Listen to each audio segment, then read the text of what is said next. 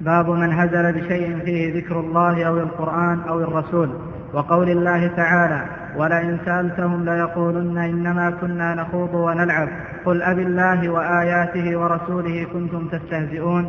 وعن ابن عمر ومحمد بن كعب وزيد بن أسلم وقتادة دخل حديث بعضهم في بعض أنه قال رجل في غزوة تبوك ما رأينا مثل قرائنا ما رأينا مثل قرائنا هؤلاء أرغب بطونا ولا أكذب ألسنا ولا أجبن عند اللقاء. يعني رسول الله صلى الله عليه وسلم وأصحابه القراء. فقال له عوف بن مالك كذبت.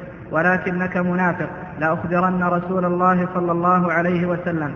فذهب عوف إلى رسول الله صلى الله عليه وسلم ليخبره فوجد القرآن قد سبقه. فجاء ذلك الرجل إلى رسول الله صلى الله عليه وسلم وقد ارتحل وركب ناقته.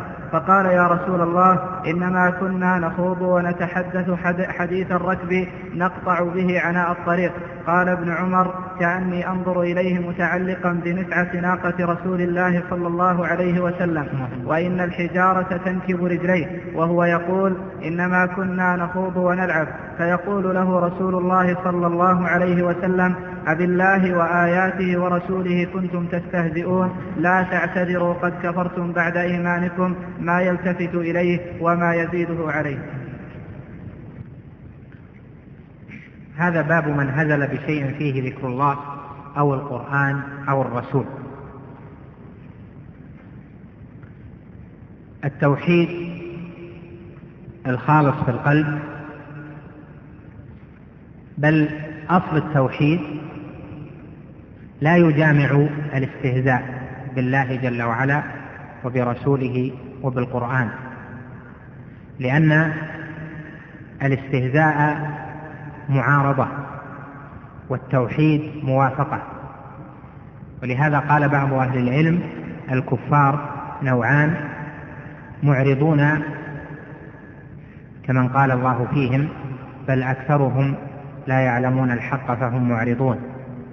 ومعارضون وهم المجادلون أو الذين يعارضون بأنواع المعارضات لأجل إطفاء نور الله ومن ذلك الاستهزاء ونحوه. فالتوحيد استسلام وانقياد وقبول وتعظيم والهزء والاستهزاء بشيء فيه ذكر الله أو القرآن أو الرسول هذا معارضة لأنه مناف للتعظيم ولهذا صار كفرا أكبر بالله جل وعلا.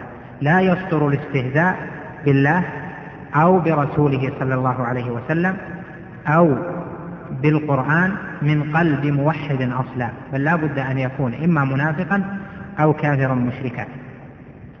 قال باب من هزل. الهزل خلاف الجد وصفته أن يتكلم بكلام فيه الهزل والاستهزاء والعيب إما بالله أو بالقرآن أو بالرسول صلى الله عليه وسلم. وقول الشيخ رحمه الله هنا باب من هزل بشيء الباء هذه هل هي التي يذكر بعدها وسيلة الهزل أو الباء التي يذكر بعدها ما هزل فيه؟ الظاهر هو الثاني. الأول ما من هزل بشيء فيه ذكر الله أو القرآن أو الرسول يعني ذكر الله هازلا. ذكر القرآن بشيء فيه هزل. ذكر الرسول بشيء, في بشيء فيه هزل. يعني هزل وهو يذكر هذه الأشياء. والثاني من هزل بشيء فيه ذكر الله يعني كان المستهزأ به أو المهزول به هو ذكر الله أو القرآن أو الرسول. ومعلوم أن المعنى هو الثاني لأن الشيخ يريد أن المستهزأ به هو الله أو الرسول أو القرآن تباعا لنص الآية.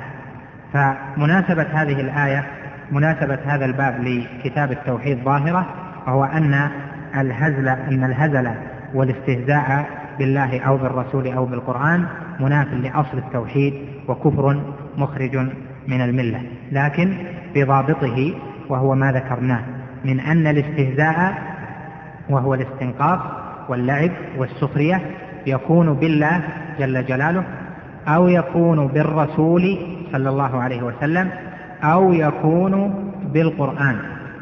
وهذا هو الذي جاء فيه النص. قال جل وعلا ولئن سألتهم ليقولن إنما كنا نخوض ونلعب قل أبالله وآياته ورسوله. كنتم تستهزئون لا تعتذروا قد كفرتم بعد إيمانكم. فمن استنقص الله جل وعلا أو هزل أو هزل بذكره لله جل وعلا يعني حينما ذكر الله جل وعلا استهزأ وهزل ولم يظهر التعظيم في ذلك فتنقص الله جل وعلا كما يفعل بعض الفسقة والذين يقولون الكلمة لا يلقون لها بالا تهوي ببعضهم في النار سبعين خريفا أو بالقرآن أو استهزأ بالقرآن أو بالسنة يعني بالنبي عليه الصلاة والسلام فإنه كافر الكفر الأكبر المخرج من الملة. هذا ضابط هذا الباب. ويخرج عن ذلك ما لو استهزأ بالدين. فإن الاستهزاء بالدين فيه تفصيل فإن المستهزئ أو الساب للدين أو اللاعن للدين أو المستهزئ بالدين قد يريد دين المستهزأ به ولا يريد دين الإسلام أصلا. فلا يرجع استهزاؤه إلى واحد من الثلاثة. فلهذا نقول الكفر يكون أكبر في من استهزأ إذا كان بأحد الثلاثة التي, التي ذكرنا ونصت عليها الآية أو كان راجعا إلى أحد الثلاثة. أما إذا كان استهزاء بشيء خارج عن ذلك فإنه يكون فيه تفصيل.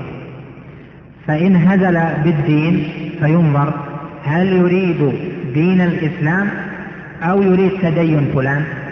مثلا يأتي واحد من المسلمين ويقول يستهزئ مثلا بهيئة أحد الناس وهيئته يكون فيها التزام بالسنة. فهل هذا يكون مستهزئا الاستهزاء الذي يخرجه من الملة؟ الجواب لا لأن هذا الاستهزاء راجع إلى إلى تدين هذا المرء وليس راجعا إلى إلى الدين أصلا. فيعرف بأن هذا سنة عن النبي صلى الله عليه وسلم.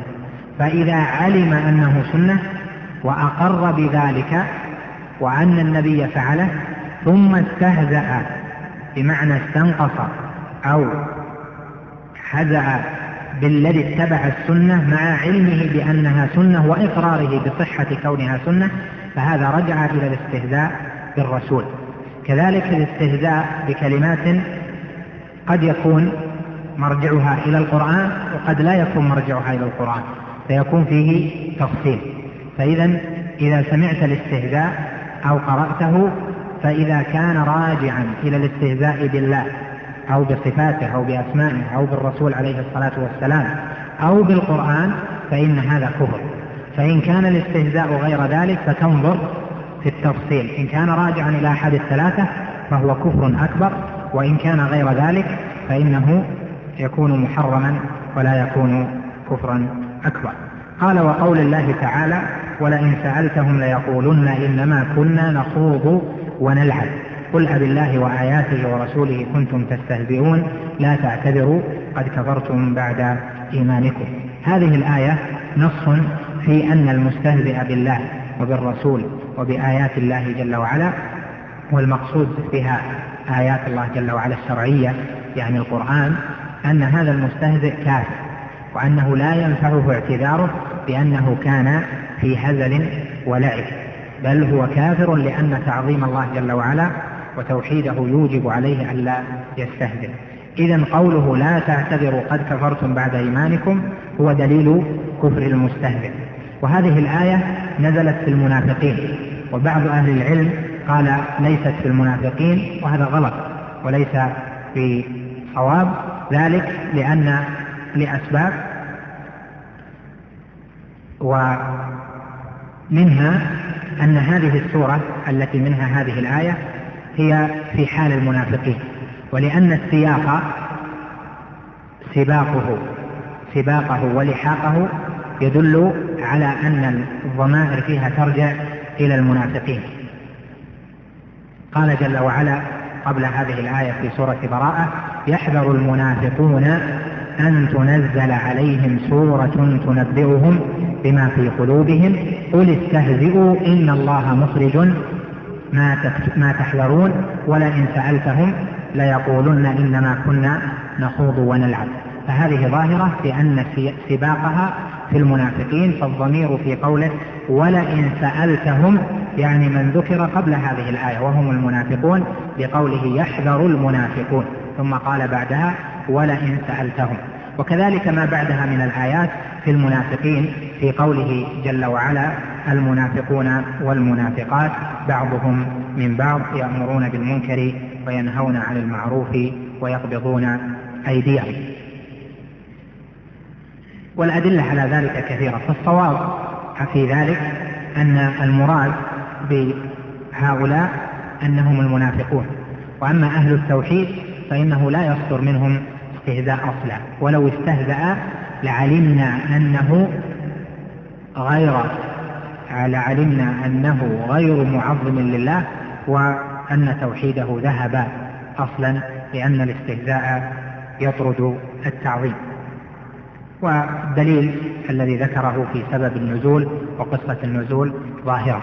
فالواجب على المسلمين جميعا وعلى طلبة العلم خاصة أن يحذروا من الكلام.